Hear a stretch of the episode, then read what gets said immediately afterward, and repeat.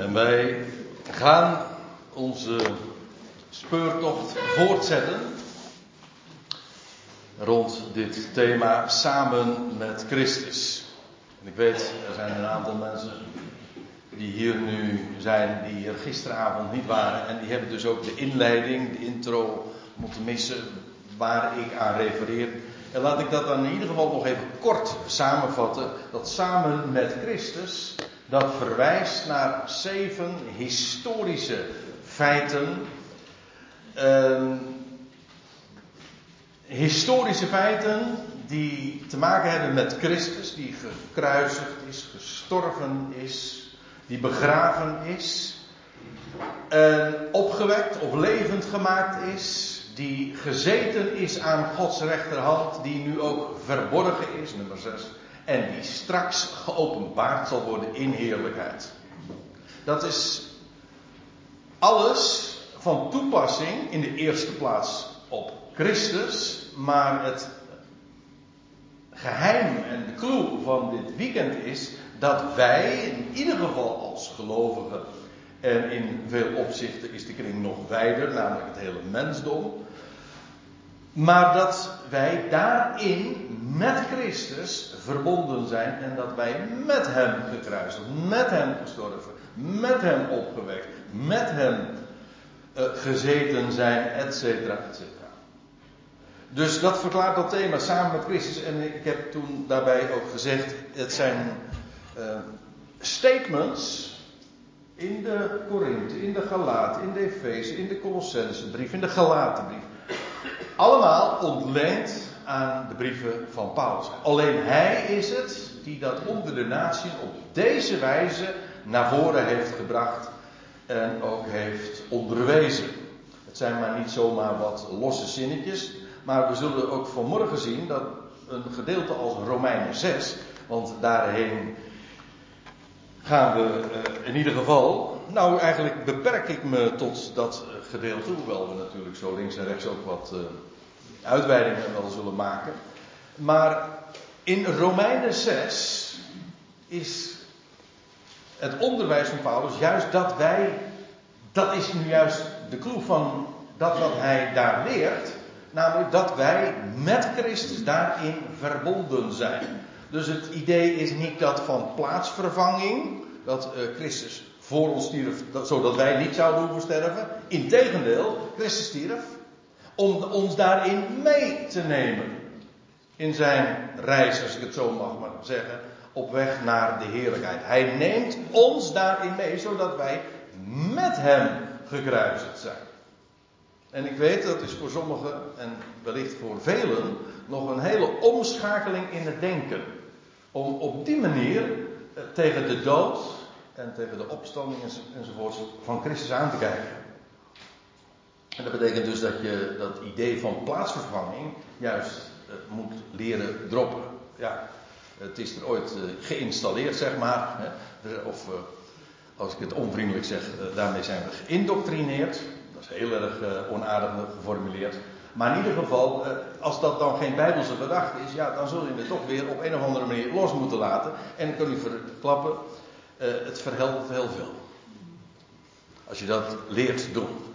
Dan ben je daar vanaf. Want dan kun je er gewoon weer zuiver tegenaan kijken. Dan heb je geen beslagen bril meer, om zo te zeggen. Goed. Paulus begint Romeinen 6 met de uitspraak. En ja, dat is. Daar verraadt ook de schrijver zich mee, want hij zegt dat wel vaker. Wat zullen wij dan zeggen, of in, de, in deze weergave, wat zullen wij dan uitspreken? En die uitlating heeft te maken met ja, is eigenlijk een soort van conclusie. Het punt is namelijk dat hij in het voorgaande, de voorgaande hoofdstukken, maar in met name dan in Romeinen 5, in het direct voorafgaande, een aantal dingen had vastgesteld.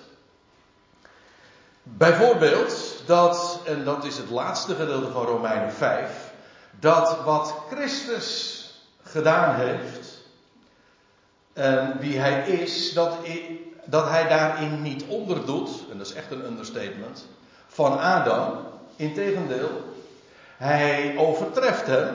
Sterker nog, hij zegt iedere keer, veel meer is dat wat in Christus aan het licht is gekomen. Via Adam is de dood en de zonde in de wereld gekomen en over alle mensen is dat doorgegaan. En dan is de vergelijking dat Adam een type is, zo noemt hij dat ook in datzelfde gedeelte, een type is van hem die zou komen, die hij elders dan weer de laatste Adam noemt. En de overeenkomst tussen beide Adams, of de Adamen, hoe moet je dat zeggen, eh, is dat beiden de hele mensheid insluiten. Daarom heet hij ook Adam. Gewoon Adam betekent mens. Hij staat voor de mensheid. Wel, in Adam is heel de mensheid zondaar geworden, sterveling. Dat is geen keuze van de mens. Dat is, zo is die in de wieg gelegd. En zo is het nu een keer.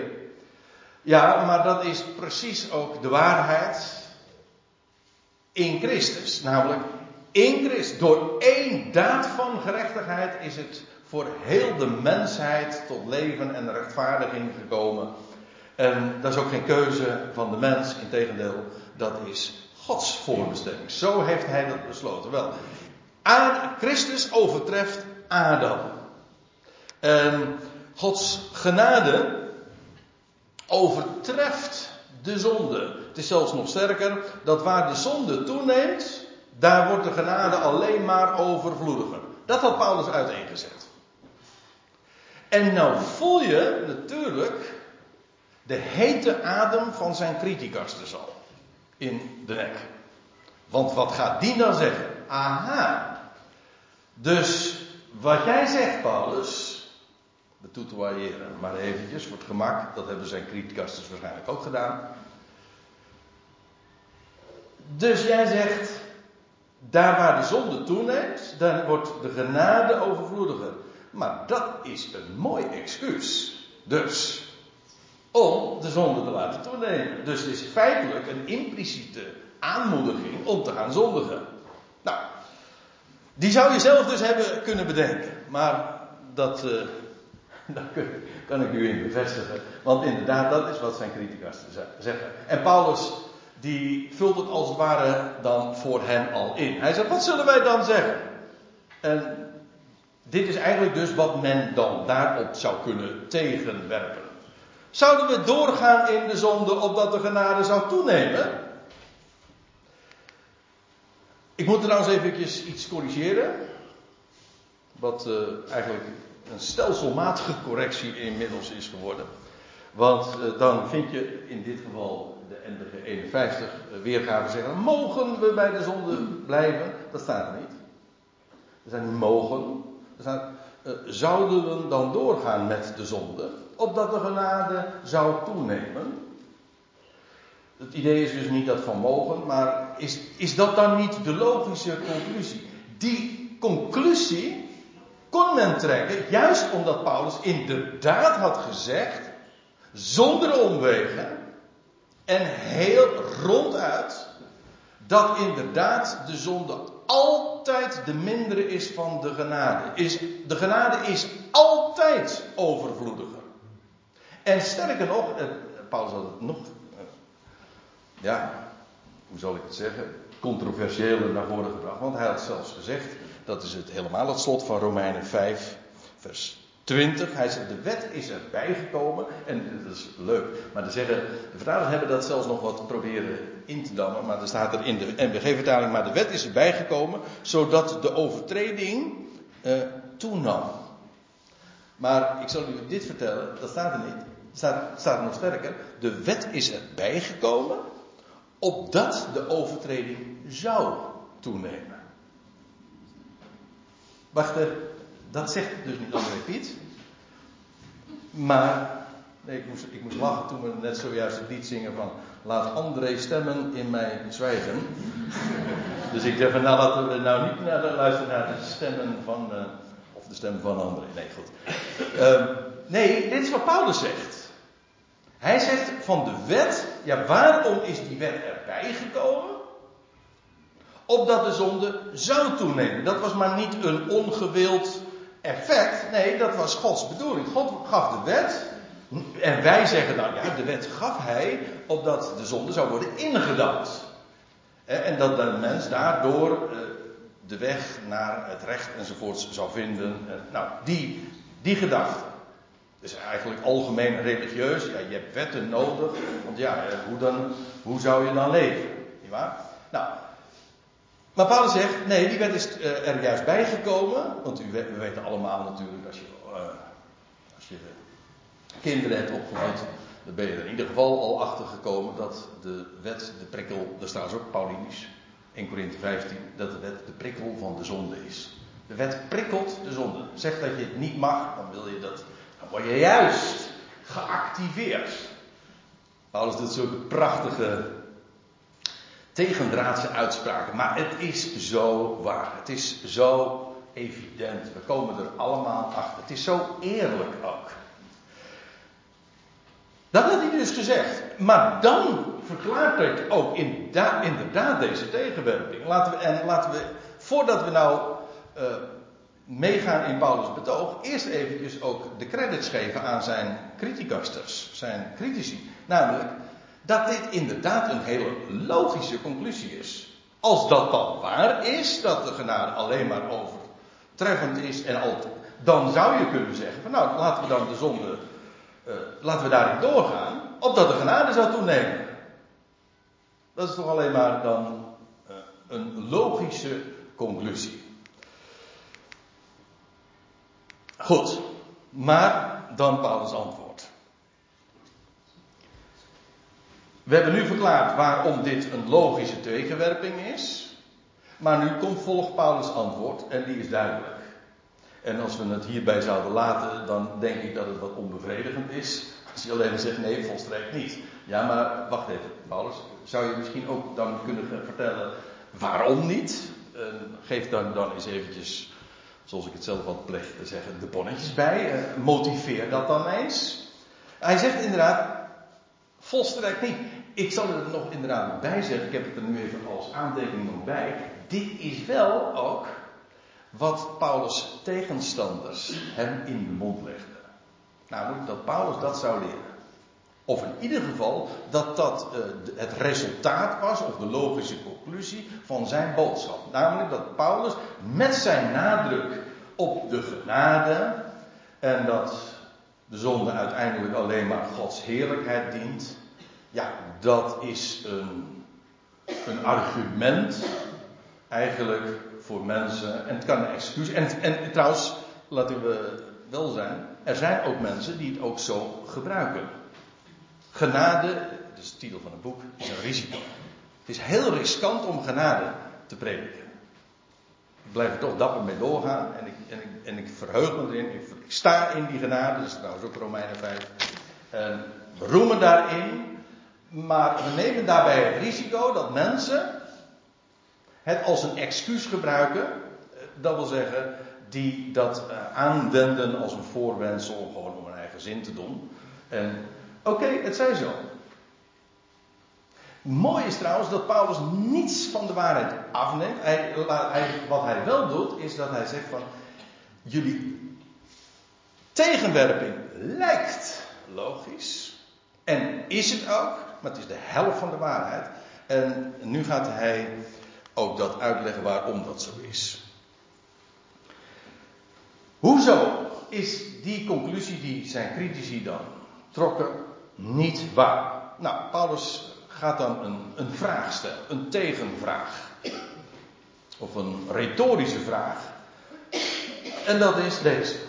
Hoe zullen wij, die sterven aan de zonde, daarin nog leven? Ook dat is trouwens heel uh, logisch. Kijk, het hele idee, maar dat had Paulus ook al in het voorgaande gezegd. Zojuist hadden we in, uh, net na het ontbijt hebben we daar nog even een gesprekje over gehad. Uh, over, deze, over deze kwestie. Hoe Paulus onze identiteit neerzet. Namelijk, wij zijn verbonden met Christus. God ziet ons aan in Hem. En zoals Hij is, zo zijn wij. En Christus stierf en wij stierven met Hem. Dat is trouwens de rest van Romeinen 6. Maar het punt is, wij stierven aan de zonde. God rekent ons niet meer als zondaar. En dat zegt hij ook letterlijk zo in vers 8 van het voorgaande hoofdstuk, dan zegt hij ook toen we nog zondaren waren. Lees dat goed, AUB. Toen we nog zondaren waren. Met andere woorden, wij zijn geen zondaren meer. En ga dan niet kijken in de spiegel en zeggen nou, of ga niet broeden in je verleden zeggen ik stel vast dat ik nog wel degelijk een zondaar ben. Dit is zoals God mij ziet. Volmaakt. Namelijk verbonden met Christus die ooit stierf en dus ben ik gestorven. En ik was een zondaar, maar zo rekent God dat niet meer. hoe zullen wij die stierven aan de zonde daarin nog leven? Ook, je kunt niet ontkennen ook dat ook dit volstrekt logisch is. Als Christus voor ons stierf, namelijk om ons mee te nemen, zodat wij ook met hem zijn gestorven, dan zijn we dus gestorven aan de zonde, zodat het onlogisch is om dan te zeggen van nou, maar zouden we dan niet in de zonde blijven leven? Nee, want je bent toch gestorven? Nou, dat is wat, uh, wat Paulus hier zegt. Of zijn jullie onwetend? Weten jullie niet dat? In de Korinthebrief is dat eigenlijk uh, zo'n uitspraak. Minstens tien keer lees je dat dan, dat hij dat dan iedere keer zo zegt. Weten jullie dan niet dat? En daarbij eigenlijk refereren aan het eerdere onderwijs. Hij zegt, hebben jullie toen niet je oren open gehad of zo? jullie wisten het toch in ieder geval. Zijn jullie het vergeten? Als hij zegt van wij hebben geweten. Ja, we vinden geweten erg mooi. Maar eigenlijk is het, je zou kunnen zeggen, oh, ik heb het geweten, dan weet je het nu dus niet meer. Hè? Maar goed. Toch? En dat is een andere uitspraak, die vind ik ook wel leuk. En die zegt van, een heleboel mensen die danken hun goede geweten aan een slechte geheugen. Ze hebben het geweten. Ja. ja. Zijn jullie onwetend? Ja, een goede start begint altijd met wetenschap. En vooral wie je bent. Je identiteit. Dat is een modern woord. Nou ja, wat heet. Maar in ieder geval, uh, je wordt daar erg veel mee geconfronteerd. En uh, het is een door en door psychologische term natuurlijk. Maar ja, wie ben ik nou eigenlijk? Hoe definieer ik mezelf? Ontleen ik mijn identiteit aan wat mensen van mij zeggen? Of wat ik van jongs af aan altijd gehoord heb? Nou, daar kun je van in een inrichting geraken hoor. Dat meen ik echt, dat is, dat is, dat is geen grap. Als je altijd gehoord hebt van jij durft niet, of jij kan dat niet. Nou, dat vormt je. Jij bent geen echte vent. Wat dacht je daarvan? Dat kan je compleet desoriënteren. En dan ben je. Als je als, want ja, dat wat je van jezelf denkt, je zelfbeeld, is het meest sturende element ook in je gedrag. De keuzes die je maakt en dat wat je doet. Je hele gedrag is eigenlijk gebaseerd op feitelijk je zelfbeeld. Klinkt wel heel psychologisch, maar het is echt zo. Als ik, als ik denk, ik ben niet muzikaal, zal ik het nooit in mijn hoofd. Dat ben ik, dat ben ik ook niet trouwens. Ik ben wel groot geworden met een piano altijd om me heen, maar die piano heeft mij nooit leren spelen. Maar goed, uh, als ik denk dat ik, ik ben niet muzikaal, bijvoorbeeld omdat tegen mij gezegd is van jongens, jij bent niet muzikaal, dan, ik, dan ga ik het niet in mijn hoofd halen om, om achter het klavier te zitten, toch? Nee, want ik ben niet muzikaal. Daarentegen, als je geleerd bent, jij bent muzikaal. En jij gelooft dat ook. Dus jij denkt, ik ben dat ook. Ja, dan pak je zomaar een trompet en dan, ga je blazen. En dan zeg ik, kan het nog niet nemen, maar ik ben muzikaal. Dus ik, dat lukt me wel. Dat, is een, dat stuurt je gedrag en, en je hele streven enorm. Daarom, het is zo belangrijk om te weten wie je bent. Het, het gaat, heel vaak is het natuurlijk zo, laten we wel wezen, Juist ook in een religie gaat het allemaal om gedrag. Dat wat je wel doet en wat je niet doet. De don'ts, de do's en de don'ts. Dat, dat idee. Maar dan gaat het niet. Het gaat niet om wat je doet. Het gaat erom wie je bent. En dan vragen we nog iets fundamenteels. Hoe weet ik wie ik ben? En dan kun je natuurlijk hele algemene dingen zeggen van nou ja, ik ben 2 maart 1961 in Haarlem geboren, dat soort dingen. Ja, oké. Maar wie ben je nou eigenlijk? Ik zag vroeger van, ik, ik zie ze nu niet meer, maar ik zag eh, wel eens mensen met zo'n uh, t-shirt met de tekst erop, I'm God's original creation. Dat is een hele mooie. Ik ben Gods creatie. Nou, dan, heb je, dan, heb, dan zoek je in ieder geval al goed. Kijk, dat is heel wezenlijk. Wie ben ik nou? Ik ben een creatie van Hem. Geen vergissing. Ik ben hier niet door stom toeval. Of ik ben hier ook, ben geen ongelukje. Nee, ik ben zijn creatie door hem bedacht. Of, en nou komen we in de sfeer van Paulus. Ik ben met hem, met Christus, verbonden. En met hem gekruisigd, gestorven, begraven, opgewekt in een heel nieuw leven. Zo ziet God mij. Als dat, je, als dat het onderwijs is, dat vormt zo enorm. En Paulus zegt, zegt daarom zijn jullie onwetend. Daar begint het. Je moet eerst weten. En dan, dan vervolgens krijg je dat je het ook gaat beseffen en dat je het ook gaat voelen. En dat je vervolgens ook dat uh, een sturend element in je gedrag wordt. Maar dat is uh, heel snel gezegd, maar in de praktijk is dat vaak een proces. Niet bij iedereen, maar bij een heleboel mensen wel. Dat gaat niet zomaar van 1, 2, 3. En Maar je moet eerst weten. In feite die emoties en gedrag, waar wij natuurlijk, omdat, je dat zo, uh, omdat dat zo dichtbij komt, zijn dat de dingen waar we op letten, maar het begint bij weten. Goed. Zijn jullie onwetend dat, over, onwetend over wat? Nou, laten we verder lezen. Dat zoveel als tot in Christus worden gedoopt, tot in zijn dood worden gedoopt. Dit klinkt erg cryptisch, daar is Paulus goed in. Maar luister goed, hij verklaart het allemaal. Eerst even dit.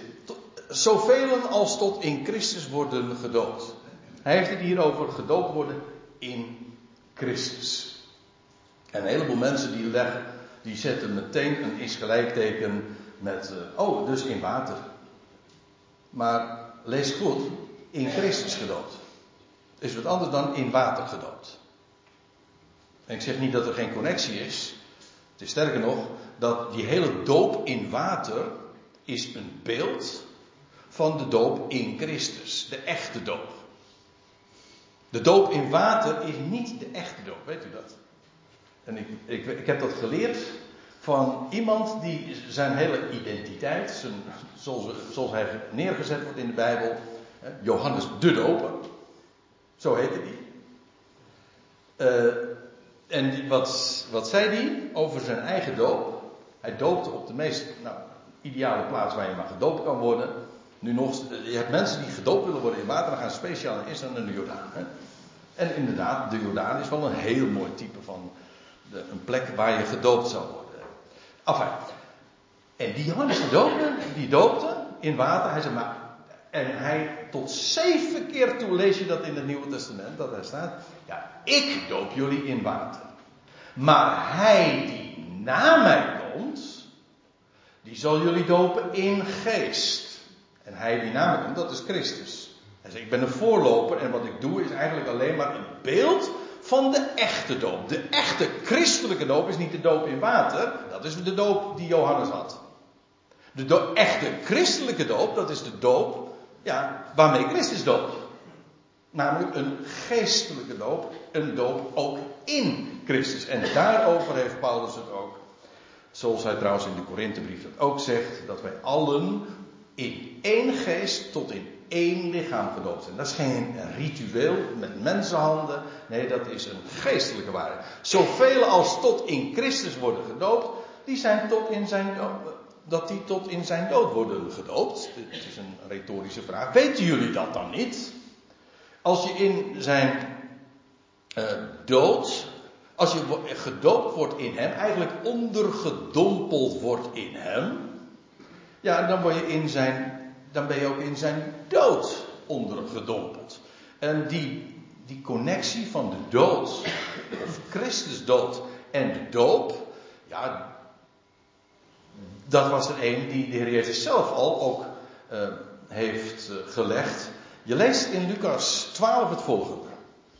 En dat is ergens aan het einde van de, de loopbaan van de Heer Jezus hier op aarde. En dan, dan, dan vertelt hij eigenlijk ook van hoe hij er tegenop ziet ja, om naar Jeruzalem te gaan. En dan zegt hij, heel letterlijk, ik nu heb een doop, Lucas 12 vers 50, ik nu heb een doop om gedoopt te worden.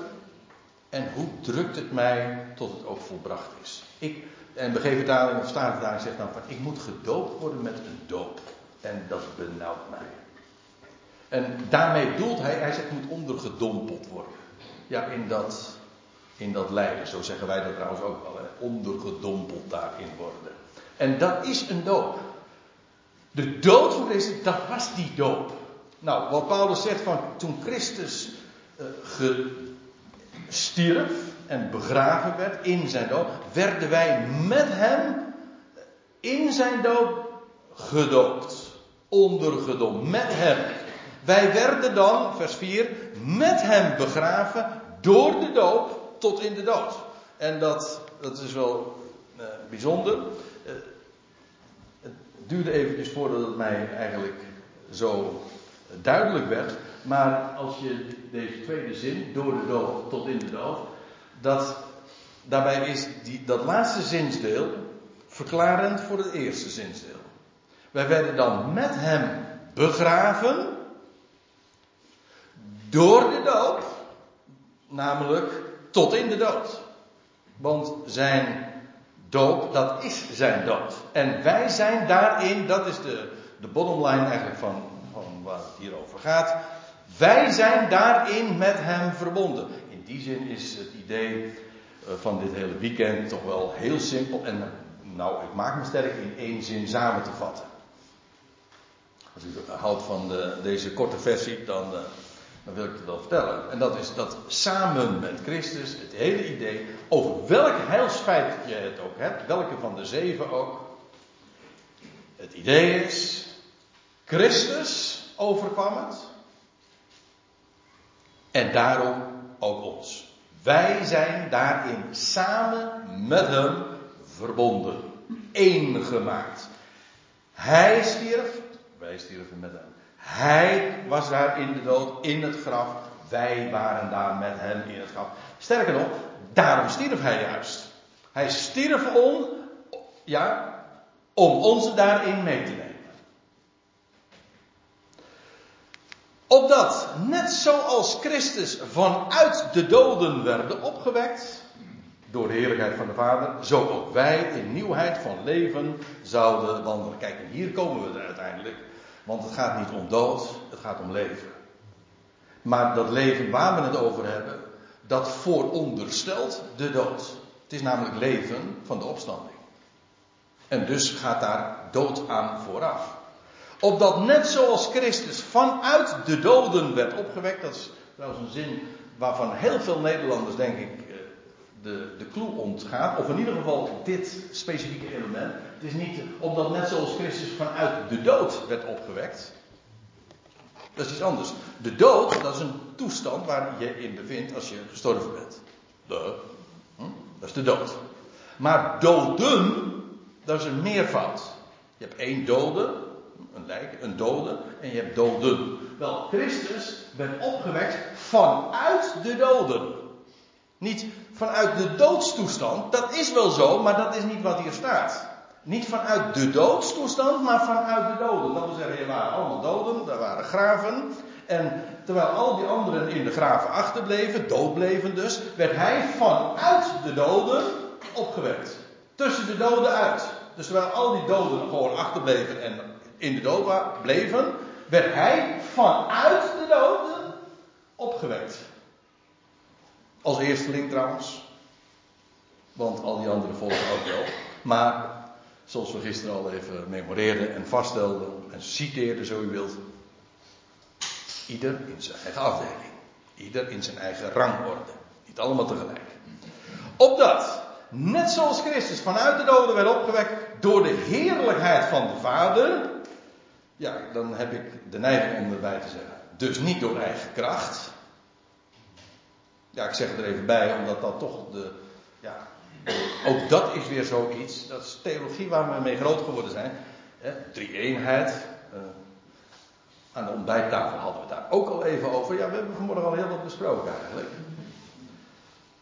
Maar uh, het idee, ja, als je, heb je er wel eens bij stilgestaan? Als Jezus God was, zou zijn, hè? ik bedoel, dat is, dat is ABC-orthodoxie. Jezus was God, maar hoe kon Jezus dan sterven? Stierf God dan? En was gedurende drie. Dat zeg ik gewoon niet, geen, niet uit oneerbiedigheid. Integendeel, ik zeg het gewoon om het duidelijk te krijgen. Wat, wat, wat leert men? Jezus stierf? Oké, dus God stierf. En, en die, die, dagen dat hij het graf, uh, de schepping draaide zomaar door, zonder God of zo. Ja, maar toen was er nog een ander. Of zo. Uh, trouwens, kan God sterven? Is, hij niet, is God niet de onvergankelijke? En trouwens, uh, en, maar het idee dat hij God was, daarom zegt men ook, hij stond op, zo wordt het ook in een lied gezongen.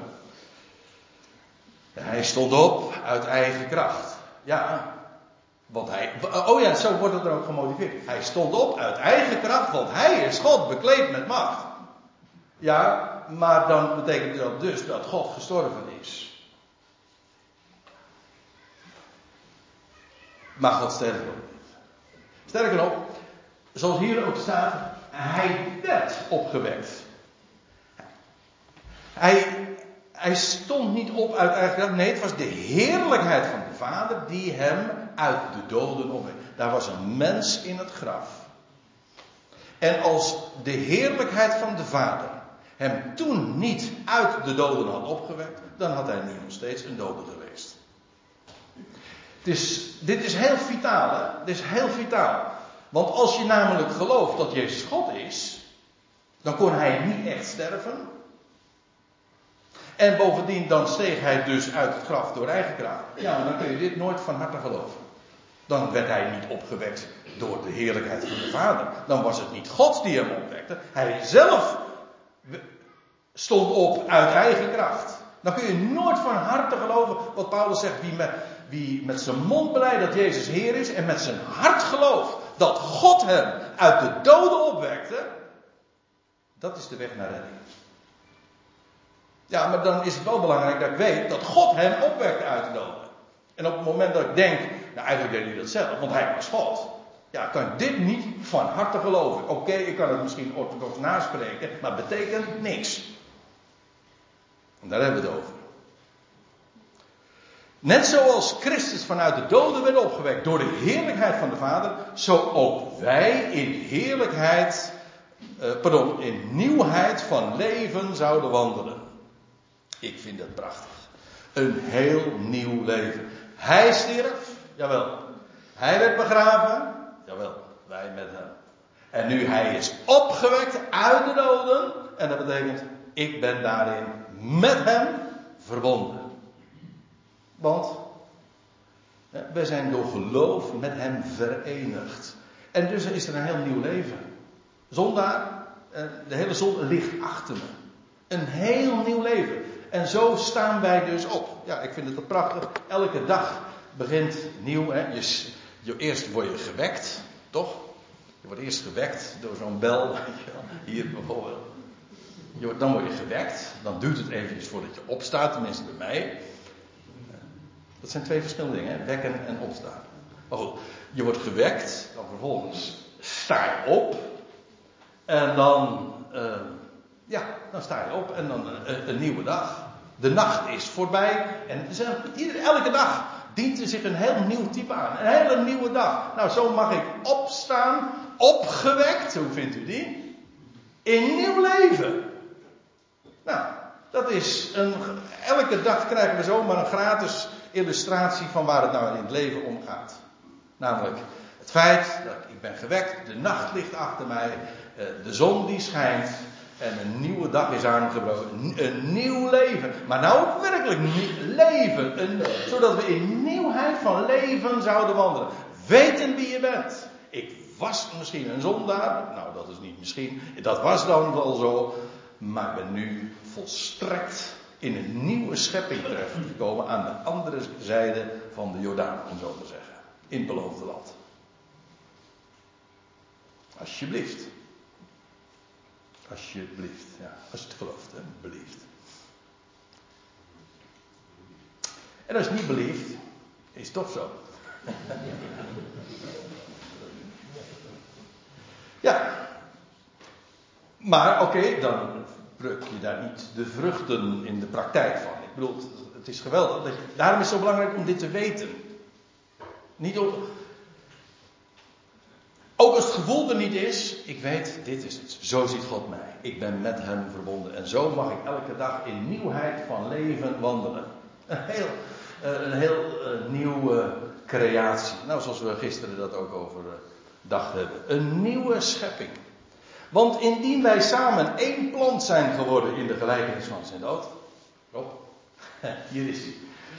Ja, gisteren werd ik even aangesproken, toen hadden we dat weekendlied. En dat, dat refrein dan begint dan één plant, gemaakt, één plant gemaakt met Christus.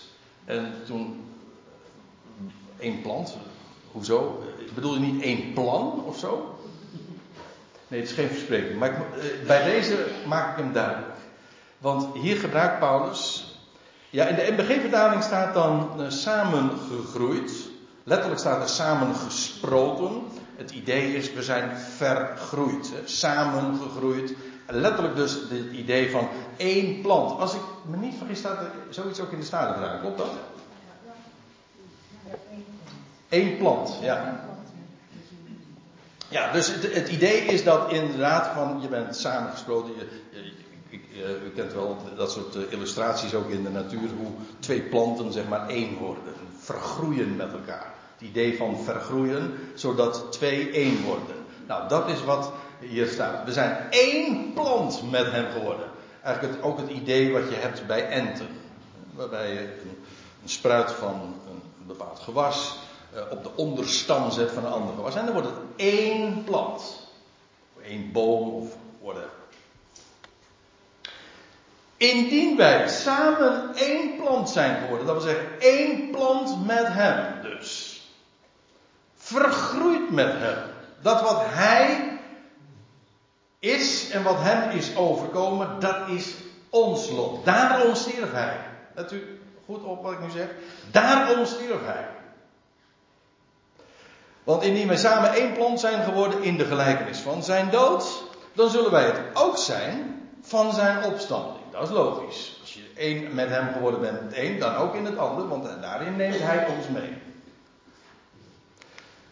Dit wetende, dit wetende, ik zeg weer, dit niet voelende, ook niet eens dit ziende, nee, dit wetende. Hoe weet je dit? Wel, zo rekent God. Zo heeft hij dat verklaard. Dit zijn de woorden van God zelf. Of u zegt, uh, dit is het onderwijs van Paulus, maar linksom of rechtsom, dat is toch hetzelfde. Want ik bedoel, hij, kreeg, hij is afgevaardigd om dit op te tekenen. Je hemelse missie. Dit wetende dat onze oude mens werd meegekruist. Weer. Dus meegestorven, meebegraven. En hier ook meegekruisigd. Ziet u hoe vaak dit soort termen gebezigd worden? Inderdaad, het is typisch Paulus die dat dan zo zegt. Betekent ook dat aan de oude mens een einde is gekomen. Ik weet dat sommige mensen zeggen, ja, je hebt eigenlijk, het is een combinatie, die oude mens is er ook nog, je hebt de nieuwe mens en de oude mens. Nee, de oude mens werd meegekruist en dat is voorbij. Oké, het vlees is er in zekere zin ook nog, maar daar hadden we het gisteren ook nog over, dat is bij van spreken. Voor zover we nog in het vlees wandelen. Want eigenlijk is dat niet meer zo. De facto misschien wel, maar de jure in ieder geval niet. En daar gaat het maar om. Dit wetende, dat onze oude mens werd medegekruist. En alles wat daar dus mee verwant houdt. Dat je, wat je allemaal kan aanmerken op die oude mens. En wat er aan mankeert. Nou, zullen we een verzameling aan gaan leggen? Nee, laten we het maar niet doen. Toch, bij nadering zien. Het hele verleden, alle verwijten en alle gebreken van de oude mens, gewoon dat wat hier nu zit, wat je ziet. Maar dat is voorbij. Zo ziet de God dat niet meer. Hij ziet ons nu in wat we straks de facto ook zullen zijn. En uh, dat is maar niet een, een of andere boekhoudkundige truc. Nee, dat is uh, de realiteit. Feitelijk, dat wat wij zo bepalend vinden, maar is maar een heel betrekkelijk dingetje. Dat heeft te maken met een aantal jaren. Maar de definitieve uh, bestemming en dat wat we zullen zijn, of gewoon in de, een nieuw lichaam, onvergankelijk, volmaakt. Dat is onze uiteindelijke bestemming. Het zal nooit meer eindigen. Dat is onze identiteit. Niet dat wat wij gedurende deze voorbereidingsjaren, zal ik maar zeggen, hebben meegemaakt enzovoorts. Dit wetende dat onze oude mens werd meegekruist, opdat het lichaam van de zonde te niet gedaan zou worden. Het lichaam van de zonde, dat is het lichaam dus dat beheerst wordt door de zonde. Dat is eh, voorbij. Nee, dit lichaam is misschien, u zegt dat, dat is daar nog, oké, prima. Zo beleven we dat nog. Maar het wordt niet meer, en dat is het punt, het wordt niet meer beheerst door de zonde. En dat, nog, dat wordt dan ook nog nader duidelijk gemaakt. En wij geen slaaf meer aan de zonde zouden zijn.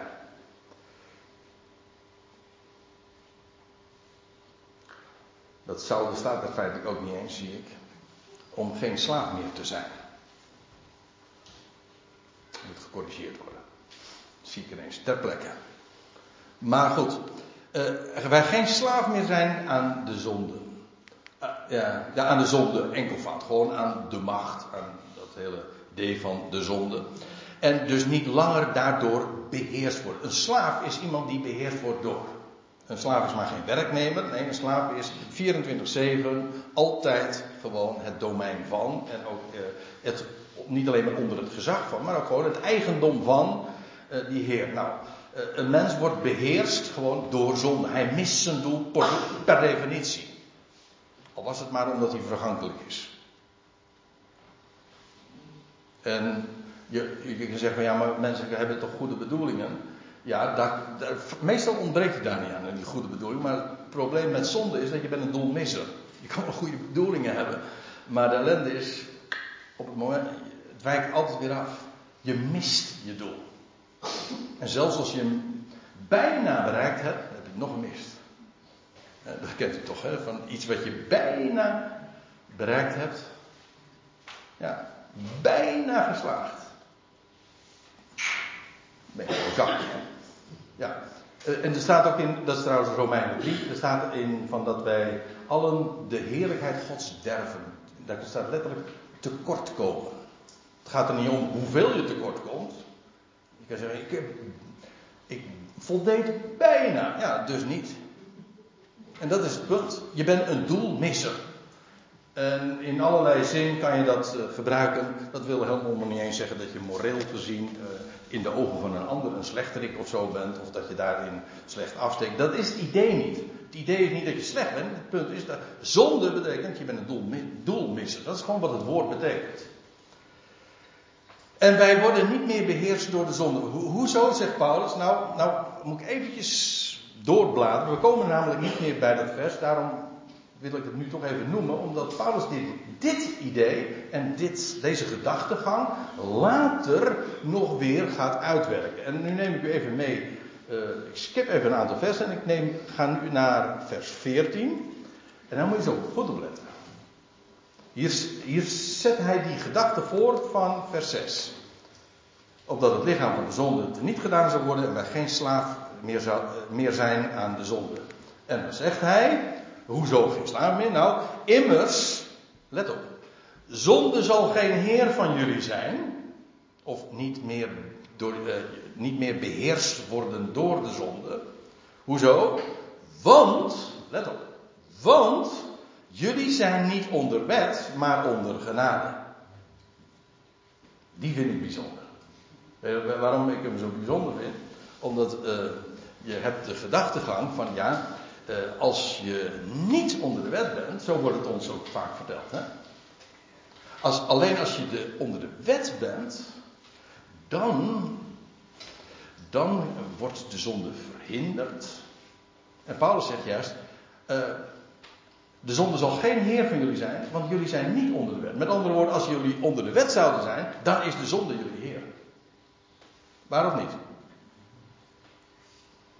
Als je onder de wet bent, dan word je beheerst. Dat is wat er staat. Dan word je beheerst door de zonde. En dat lijkt mij helemaal niet zo moeilijk te verklaren. Want de wet maakt dat we worden beheerst door de zonde. Paulus gaat dat trouwens in het volgende hoofdstuk, Romeinen 7, ook uh, toelichten. En nou, dan krijg je een hele smartelijke verslag over hoe dat dan werkt. De wet zegt, je zult niet begeren. Dat is het tweede gedeelte van Romeinen 7. Nou, dat is, dat, als je dat dan opvat als een opdracht, van oh, dat moet ik gaan doen. Ik mag niet begeren, niet begeren, niet begeren. Waardoor word je beheerst? Door dus niet begeren. Dus je wordt nooit zo getriggerd in de zonde. En je wordt nooit zo beheerst door de zonde. Juist wanneer je religieus denkt: ik moet dat niet doen. Of ik mag het niet doen. Maar juist dat maakt dat je beheerst wordt door de zonde. Paulus zegt ook: de zonde zal geen heer van jullie zijn. Want jullie zijn niet onder de wet, maar onder de genade. Juist als je onder de wet bent, dan word je beheerst door de zonde. Want dan ben je voortdurend bezig om de zonde te bestrijden of te vermijden. Maar je bent beheerst door de zonde.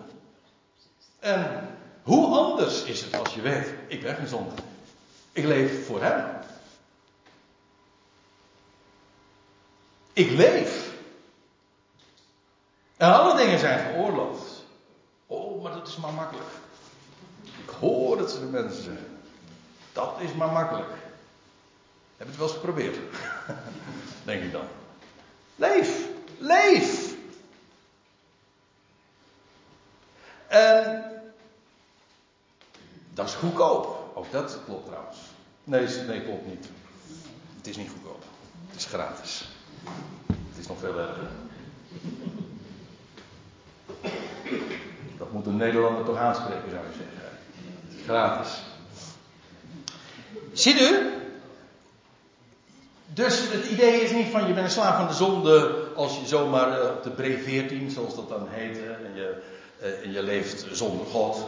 En dan je een leven van, zoals dat dan deftig heet, of zoals dat vroeger dan genoemd werd, hoeren en snoeren en zo. Nee, dat beheerst worden door de zonde blijkt juist heel religieus te zijn. Namelijk het idee van onder de wet leven dan word ik beheerst door de zonde.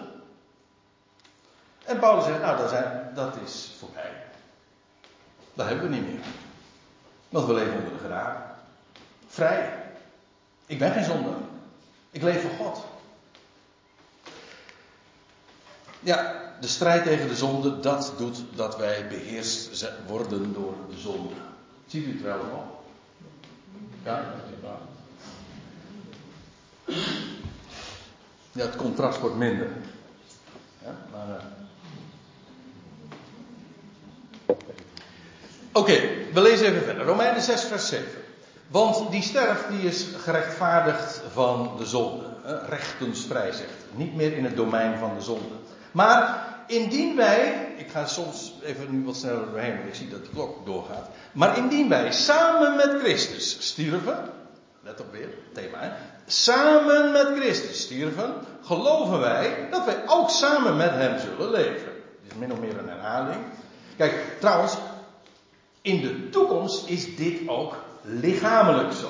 Natuurlijk, dan, zullen, dan wij straks lichamelijk met Hem zullen leven. Ja, maar dat is niet wat Paulus hier bedoelt. Het gaat erom, dat doen wij nu al. Wij leven nu al met Hem. Wij stierven met hem, nou, dan zullen wij ook met hem leven. Dat zullen betekent niet dat het in de toekomst is, maar gezien vanuit uh, het perspectief dat wij met hem stierven, wel, dan zullen we ook met hem leven. Daar wij weten dat Christus opgewekt wordend vanuit de doden niet meer sterft. De dood is geen heer meer van hem. Dat is heel anders. Niet meer sterven betekent. Dat is heel anders dan bijvoorbeeld zoals dat uh, dochtertje van Jairus overkwam, of de jongeling van Nain, of Lazarus. Die stonden ook op uit de doden. Die werden gewekt. Ja, ze stonden op. Jawel, maar die, dat was een terugkeer naar het sterfelijk bestaan. Ze stierven weer. Daarom is Jezus Christus de eersteling. De dood voert geen heerschappij meer over hem. Hij heeft de dood achter zich gelaten. En hij, daarin is hij volstrekt uniek tot op de dag van vandaag. Hij is de eerste. Hij is opgewekt uit de doden. Hij sterft niet meer. Hij heeft onvergankelijkheid aan het licht gebracht. En dat leven wat hij toen aan het licht bracht. Ja, dat gaat dus het deel worden van heel de mensheid. Maar nu uh, is het het deel van degenen die mogen geloven. Nou, wij weten dat Christus opgewekt wordt vanuit de doden niet meer sterft. De dood is geen heer meer van hem. Want wat betreft dat hij stierf aan de zonde. Ja, in ieder geval dat doel missend bestaan. Stierf hij eens voor altijd. Dat ligt achter hem. Maar wat zijn leven betreft, leeft hij voor God. Ja, met leeft is dus allemaal vette hoofdletters, maar dan ook echt leeft. Hij leeft voor God. Hij, wij, en dat is, dat is het contrast. Wij, in die zin dus, wij, wij gebruiken dat wel zo, wij zeggen van wij leven. Maar strikt genomen, wij leven niet, wij sterven. Wij zijn stervelingen. Wij zijn bezig dood te gaan. Maar hij leeft.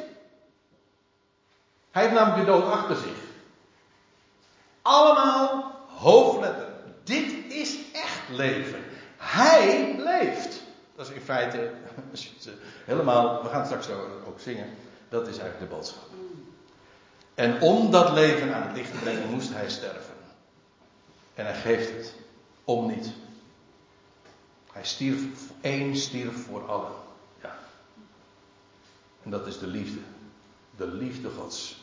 Wat zijn leven betreft, leeft hij voor de, de God. Ja, let op dat bepaalde dit woord. De God. Degene die dat allemaal een plaats toewijst. Zo ook, en nou komt de conclusie. Nou ja, in feite gaat hij nog verder, maar wij beperken ons nu toch tot vers 11. Maar dit is ook het belangrijkste om uh, ook nog als conclusie erbij te brengen. Zo ook jullie. Dus zojuist was gesproken over uh, Christus. Hij stierf voor de zon eens voor altijd. Hij leeft voor God. Ja. Nou, en dan zegt Paulus, zo ook jullie. En let op, reken jezelf inderdaad doden te zijn voor de zonde. Hè? Ja, ik zeg het nog maar een keer. Het is al via allerlei aanvliegenroutes uh, hebben we dat zo vastgesteld. Maar ik zeg er weer bij, dit is rekenen. En dan rekenen zoals God rekent. Het is trouwens inderdaad ook een imperatief. Dat zie je aan dat, dat, dat uitroeptekentje. Dat me geeft aan. Doordat. Dat is de bedoeling namelijk ook. Wat staat ons te doen? Wel, zo te rekenen. Als je dat niet zo rekent, dat is dus echt een mis, miscalculatie. Dan, ja, dan, dan misreken je compleet. Je, het, je gaat dan af misschien op je gevoel, op ervaringen of op de opinies van jezelf dan wel van anderen. Maar dat is echt een misrekening. Zo ook jullie. Reken jezelf inderdaad doden te zijn voor de zonde. En, dat betekent gewoon, jij bent een dode. Ook hier weer dat meervat. Jij bent een dode, jij bent een dode. We zijn allemaal doden voor de zonde. Waarom? Wel, we zijn verbonden met Christus. Die zonde is achter ons. We zijn doden. En dat betekent dus, ja, dat is negatief. Maar ik vind dat mooi. Uh, wat zou je doen met het negatieve? En het leuke is, het woord zelf al geeft aan wat je ermee zou doen. Namelijk negeren. Het werkwoord negeren komt van nega negatief, negatie. Of omgekeerd, dat weet ik niet, maar in ieder geval, die twee zijn elkaar gekoppeld. Ik vind dat zo mooi. Uh, het woord geeft al aan.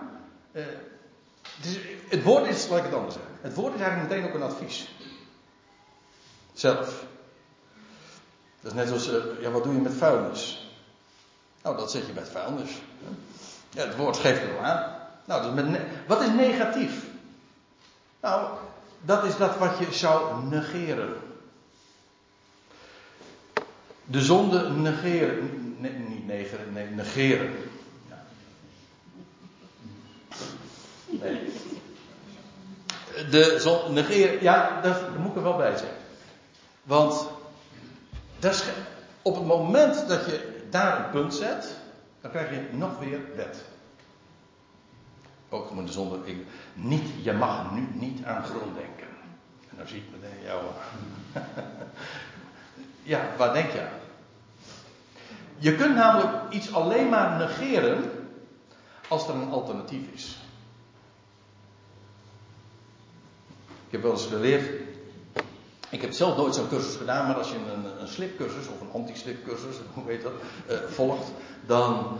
Uh, dat is een van de eerste dingen die je dan leert, heb ik begrepen van iemand die dat wel had gedaan, dat als je dan in de controle over het stuur kwijtraakt, en dat kun je ook als een metafoor zien, je raakt de controle kwijt over het stuur van je leven. En wat doe je dan? De, de automatische reactie is dan bijvoorbeeld, je komt in de, in, in, in de berm terecht, en daar is een sloot uh, rechts van je. Ik praat uit eigen ervaring, ik heb het ooit een keer meegemaakt. Maar goed, um, daar kom je in de slip terecht en wat doe je? Automatisch, je kijkt naar die sloot. Want daar, ja, daar wil je niet inkomen. Um, het principe is namelijk de richting waarin je kijkt, is de richting waarin je stuurt. Dat is gewoon een automatisme. Vandaar ook dat je bij zo'n slipcursus, die is feitelijk een min, ja, het is een technische, maar het is vooral ook een mentale cursus. Je leert anders te kijken. Dat je niet naar die sloot kijkt. Je kijkt, waar, waar wil je naartoe? Dan, op het moment dat je de controle kwijtraakt, niet waar wil ik niet naartoe, maar waar wil ik wel naartoe? Dat is hier, dat is hier ook. Je bent een dode voor de zonde, dus de zonde negeren we. Daar kijken we niet naar. Ja, maar je kunt alleen maar iets, naar iets niet kijken als je weet waar je wel naar moet kijken. Je hebt een alternatief nodig. Want alleen maar zeggen, ja, je moet dat negeren. Ja, maar dan denk ik er nog aan. ja, toch? We leven voor God. Kijk, dat is het. En dat, het geheim van negeren is het alternatief. En dat is dat wij leven voor God. En dat niet in de zin van, van dat wij zouden leven voor God. Wij leven voor God. Wij leven. Dat wil zeggen, wij hebben dat leven van Hem ontvangen. Wij delen daarin. En dus wandelen wij in nieuwheid van leven. En wij leven gewoon voor God onbezorgd. Onbekommerd. Dat leven uit. Niet meer ik leef, maar Hij leeft in mij. Dat is het leven.